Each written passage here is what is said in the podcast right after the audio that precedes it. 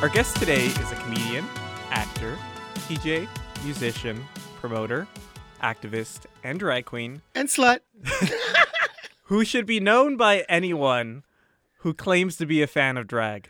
She made it big in the late 80s and 90s in the New York City drag scene, founding her own festival called Wigstock. I am happy to have with me today the wonderful Lady Bunny. Hello. Hi, everyone out there. All right, so let's start from the near beginning. So you started your career in Atlanta, eventually moving to New York City. What made you make the move initially, and how different were the Atlanta and New York City drag scenes? Atlanta, well, RuPaul and I were like club kids. We go-go dance for a rock band called the Now Explosion, kind of like a rock, funk, synth band, loosely modeled on the B-52s, but a little bit funkier. Mm-hmm. And so we were kind of like their roadies, not roadies because we didn't do anything technical. They wouldn't trust our drunk asses to do anything technical. But they, we would go dance to pep up the crowd and just be there as, extra, color. So Rue and I and the other people on our scene were the outcast, and the ruling divas of the day were very polished pageant queens who did very, they would do dance numbers or Jennifer Holiday lip sync or celebrity impersonation as Cher or Tina Turner. But it could be very stiff. It could be very maudlin, like Melissa Manchester lip syncs in a butterfly sequin top. So it wasn't fresh and it wasn't interesting. I'm not saying that it wasn't great because I worship some of those girls, and two of the divas from back, they called me for my recent birthday. Aww. One's been performing since 1969 and the others, the Dina Jacobs, and the others since 1971, Apple Love. I mean, this is just outrageous. Awesome. Okay. Someone needs to do a documentary about them because they ain't going to be here forever. Yeah, for sure. Who knows? There's been plenty of drag documentaries come out recently. Really? Well, I would say I didn't catch any. Some more than recently. The Cherry Pop? I'm kidding. The Brooklyn Hurricane Bianca? Kidding. Hurricane Bianca 2. There's a drag collective in Brooklyn called Switch and Play that actually got their own documentary recently. So hopefully that leads to Maine and more. Okay. I didn't see that, but I will check it out. What's it called? I think it's just called like Switch and Play documentary. It's only playing like festivals so far. So they didn't clear the music. We'll see. Wait, these are men who wear women's clothes and they call it drag? This is disgusting. I'm a Christian. What kind of a radio show is this? Speaking on your Christian-like manner, you've talked in the past how you like to push buttons and you don't mind offending people with your comedy. Nonetheless, are there any things you avoid talking about or talk about differently than you would have talked about in the past? We're not supposed to say retarded anymore, so I do now say vaccinated. Just kidding. I think if it makes us laugh, there's something funny about it. And I think we should suspend our righteousness with humor, because I'm not one of these people. I'm one of these people that thinks, as Me Too showed, we need to listen to women. Yeah. We don't know what they go through, in terms of sexual harassment and how widespread it is and how it can happen from a family member. Never go reported, lead to great, episodes of shame and PTSD even. Mm-hmm. So, we do need to listen to that. But I don't agree that making jokes about rape lead to rape, in the same that I don't believe that trans people who I've lived my life with and worked with, for decades are some precious unicorn. Yeah. As someone who does feel that they're equal, I know that they love to be included in humor. They're resilient people. Yeah. They're survivors. Yeah. You've appeared in an assortment of films and television shows, as well as having put on your own solo shows. Have you ever been one to care about critical reception of your work, or do you not really care? Well, positive critical reception sells tickets, especially if it's in a large publication for people who may not otherwise know your work. So when I did a show called Trans Jester, which was, thought of as, oh my God, is Bunny going there? It's like Trans means cross. Yeah. Transportation. Yeah. I am a transvestite. Yeah. So if you're in the mindset of, ooh, Bunny's bashing trans people with the title of her show, mm-hmm. you've missed it. Yeah. You've missed the whole point. Mm-hmm. So, the New Yorker did a big, review of it that was positive, and, it definitely, sold tickets. So, every performer wants that, because you can run around thinking, oh, I'm the greatest thing since sliced bread, or, oh, I suck, mm-hmm. whatever. But when someone who is not on your team, takes the time to do a well thought out critique, review, whatever. Other times you can really learn from a review that's bad. Mm-hmm. I mean, you can say them, or you can actually say, well, I wanted to get reviewed. I got reviewed. Got it. So another thing that I mentioned that you do is that you DJ. So what is a song or artist that you can't ever exclude from a DJ set? I love Lizzo, Good as Hell. It's such a feel-good song. It's classic R&B, and it's, so much of the R&B artists, Beyonce, for example, that we hear, they're not even really like in an R&B format. There's kind of like a chant with a heavy beat, mm-hmm. but the melodies can be quite syrupy, really not very, mm-hmm. Soulful at all. So, and it's straight up R&B. Are there any things that you were playing back in like the 80s and 90s that you still like can't live without playing? Hot Shot by Karen Young, which is in the Wig movie. I'm glad about that. It's just a panic. And that song is most representative perhaps of disco, when it was something that mainly Black, Latino, and gay people enjoyed, because they weren't going to be fans of Kiss. Mm-hmm. I want to rock and roll. Oh, boom, boom, boom, boom. I mean, it's very like stiff and mm-hmm. steady, and something for you to pump your fist for, instead of like boom, boom, tick, tick, tick, tick, tick, tick, tick, tick. That, I mean, that's moving your hips, your arms, throwing your head. That's drama. Mm-hmm. So, Hot Shot's a good example of that. I mean, I love house music. The greats, Barbara Tucker, Ultra Naté, Inaya Day, all those girls, Crystal Waters. Of all the different things you've ever done and put together, what did you find the most difficult and why? This interview. Besides this interview. Well, it was putting together Wigstock. It was battling community boards, battling the city for permits. It was like $50 permit to get the park. All the other stuff, the insurance and whatever. So it's that was extremely difficult. When you brought it back in 2018, was it just as difficult? Yeah, it was. It was. And moving forward, I mean, we didn't have a Wigstock festival this year. I mean, I'm not sure that Wigstock, without the help of HBO, Neil Patrick Harris, David Burka, and the other producers, is going to be able to nab a three-figure, site for it. Mm-hmm. It made a beautiful backdrop for the movie, but, I can't imagine what the tickets would cost. Yeah. If Wigstock or the ticket buyers had to foot that bill. I mean, it was a beautiful venue where Diana Ross and mm-hmm. Gladys Knight were performing later that month. Have you had your I've made it moment yet? No, I've had peaks and valleys, but I'm still working, still doing.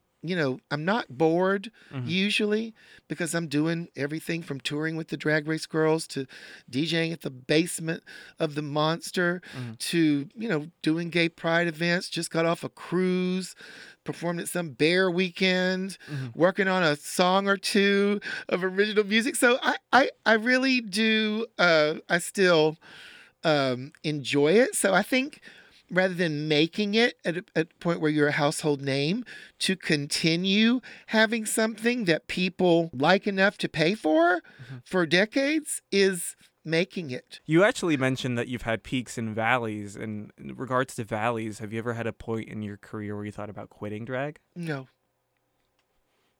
never. I think one thing that ties all performers together, whether comedians, drag queens, musicians, is bombing. What's the worst you've ever bombed, if you have, and what did you take away from the experience? There was a dance song called Call Me Mr. Telephone. Well, in an early attempt to parody lyrics, we turned that into Call Me Mr. Unicorn, because there was a unicorn in the newspapers every day because Ringling Brothers Circus had a unicorn. Honey, this was a fucking goat. Mm-hmm. Or a horse with a goat's horn grafted onto it. And it's like every day there were photos of the unicorn. And it's the people, the hippies that had raised it lived in a Mongolian yurt. And it was like, I mean, for me to even know that, I mean, it was so insane. We actually had pastry chefs' pudding or frosting bags, which were filled with chocolate, so that we could do a little unicorn pooping dance segment. And I mean, my God, I'm glad they didn't have cell phones. Honey, busted. That was beating me more offensive than anything. There's so many different clubs to be found, not only in New York City, but all around the world. As a person who has been to clubs all around the world and has been a part of club culture for so many years, what makes a club stand out for you nowadays? I DJ'd and performed at a club last night at Dreamland on top of a hotel. Mm-hmm. And not really promoting it because that was the last one of the summer. It's the first time I've ever been there, but Frankie Sharp does it.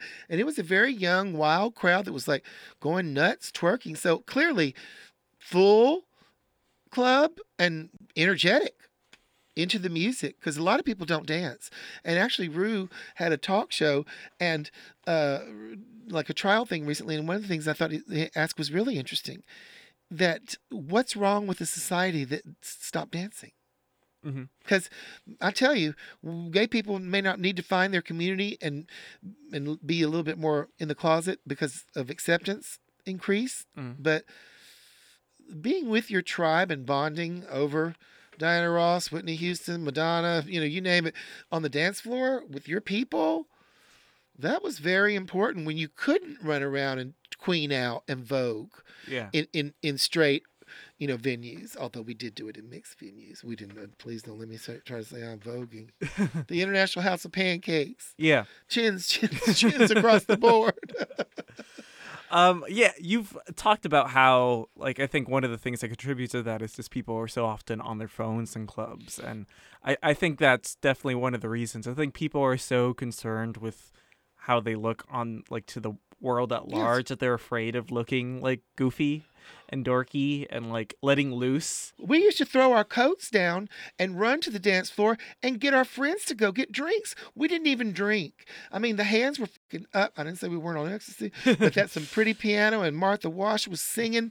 My God, that was a joyous time.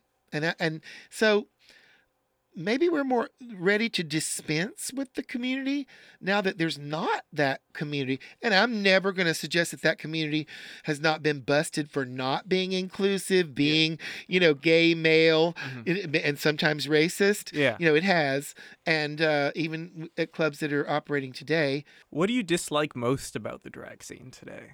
It's repetitive. It's shallow. I saw some drag queens being interviewed around, World Pride in New York. And I'm just like, what do you think that means to just say #LoveIsLove? I'm tired of people who, and this is considered activism. Yeah. Well, that's just a sheep bleeding out something that makes no sense. I mean, I'm not saying it doesn't make sense, but it's like, what are your demands? Mm-hmm. Who are you making them of? Yeah. When did you make them? You didn't. Mm-hmm. You said #LoveIsLove, and that's it. Mm-hmm. So who excites you most, or what drag scenes are exciting you most nowadays? Well, there's a lot of drag queens in Provincetown. Mm-hmm. Dina Martina is surreal and sublime. Varla Jean Merman, I hear her show was incredible in Provincetown, and she'll be touring with it. But she's like, a full character. There's drag race girls, Raja, Trixie sometimes, not last name. Milk. Tammy, Milk. Mm-hmm. And apart from drag race, Provincetown's always had its stars, Varla, Jimmy James, Chris Francis, who passed away, an incredible comedian. I'll steal one of his jokes now that he's dead. He was good with audience work, and he'd ask females in the audience, "Do you like big dicks?" And they'd be drunk and say, "Yeah." He would say, "Well, they have to fit, right?" Rest in peace, Chris Francis. But Provincetown had its own group of people. Chris wasn't drag, but girl, he was. They were kind of stars themselves because of what they performed. So I'm seeing a lot of people who get the from Drag Race who get the exposure of stars because they've been on TV. But an hour with them is not really going to be too good. Yeah, because they really may not even have 15 minutes. What makes a good performance for you?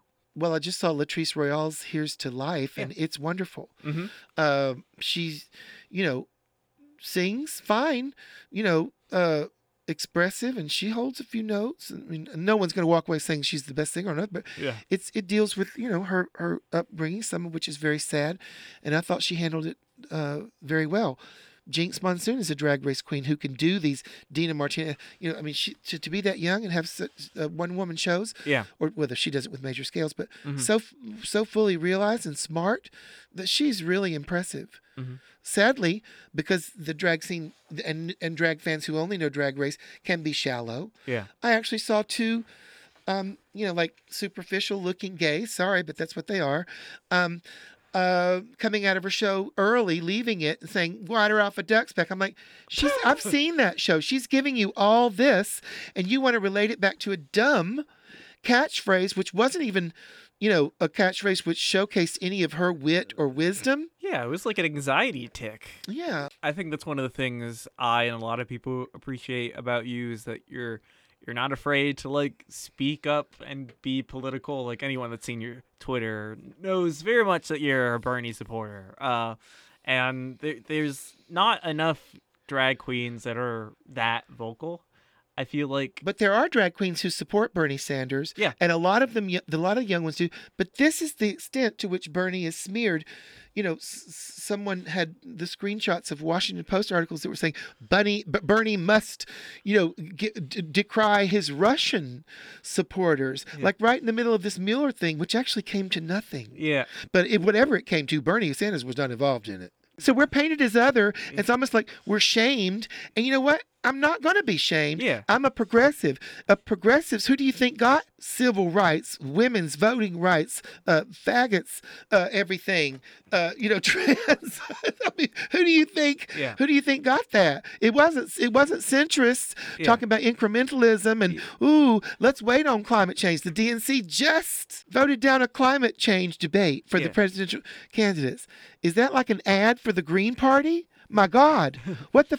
They're running around for the past week slamming Susan Sarandon because she introduced Bernie Sanders. Yeah, and yet is Susan Sarandon canceling the climate debate when the only Democratic candidate that was left was one that like Hillary that spread fracking? Well, no, that signal says Democrats don't care about climate change. With Obama as president, spreading fracking all over the world. I'm glad we're not getting all of it from other countries, I guess. Yeah. If we're going to use it, but isn't the goal of climate change to transfer away from fossil fuels? Yeah, yeah, and it's.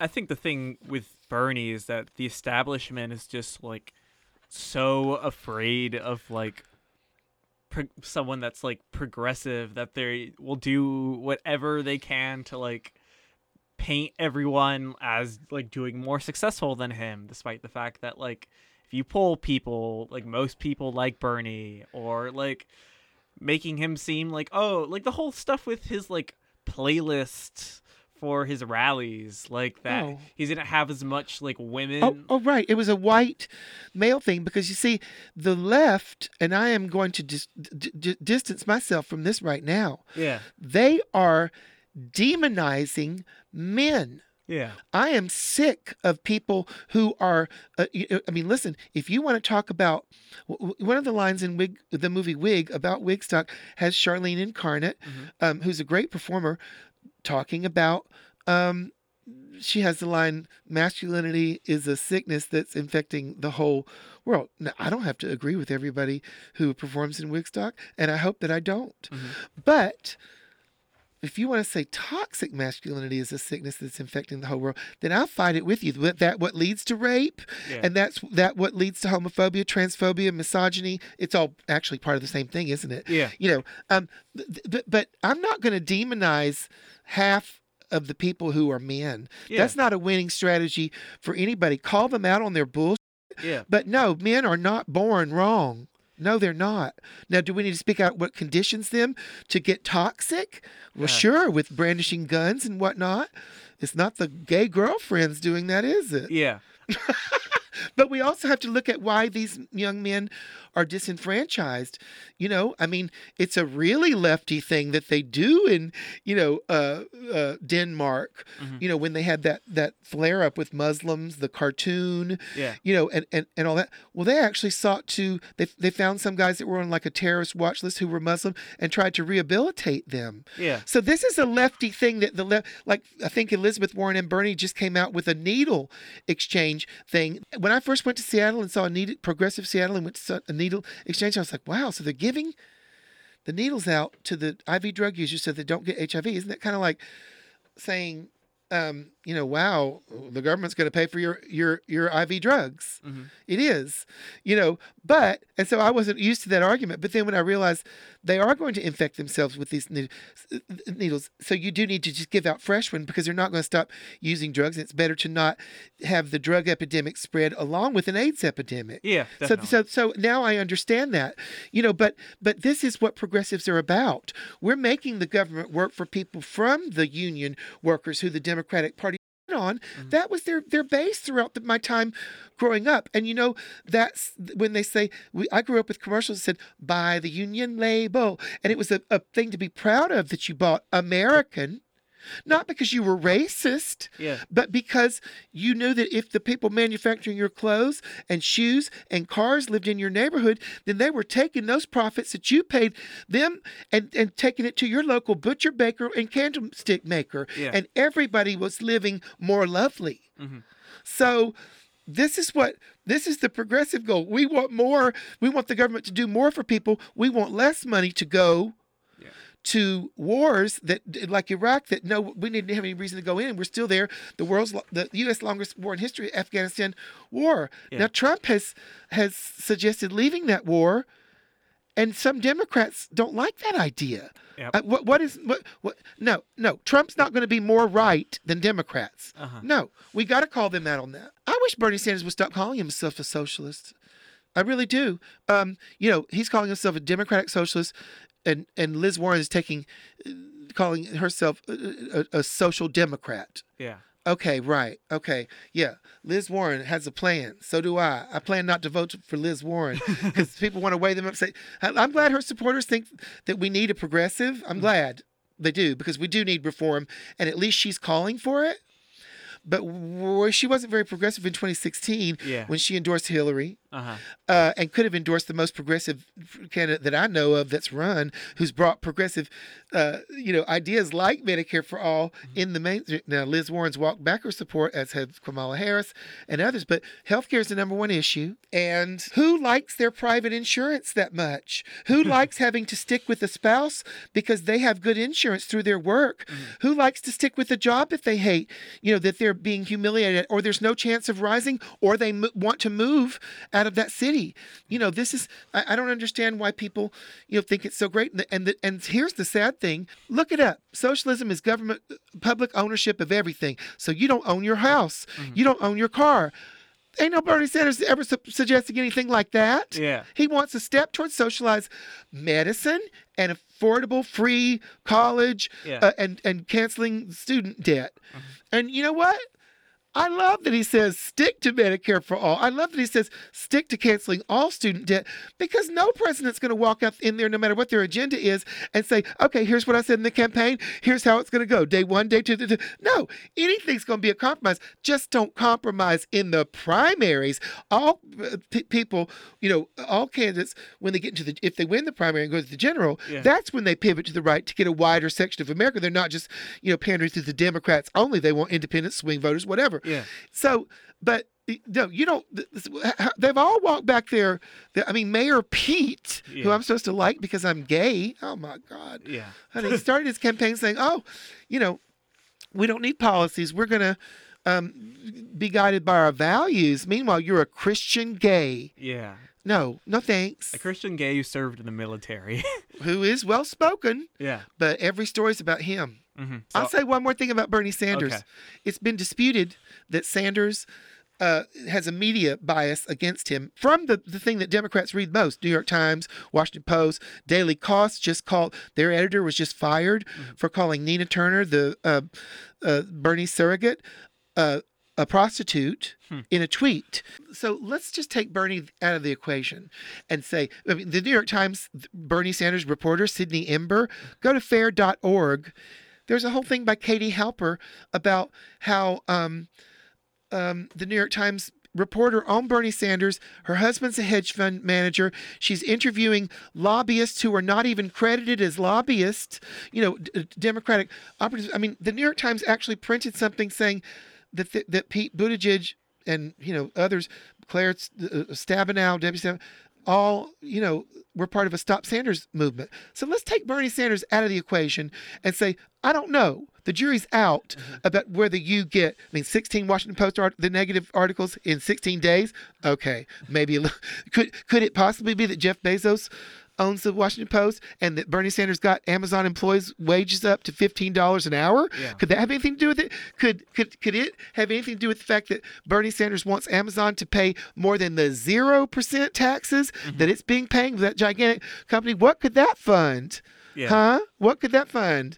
Canceling 1/10 of the debt?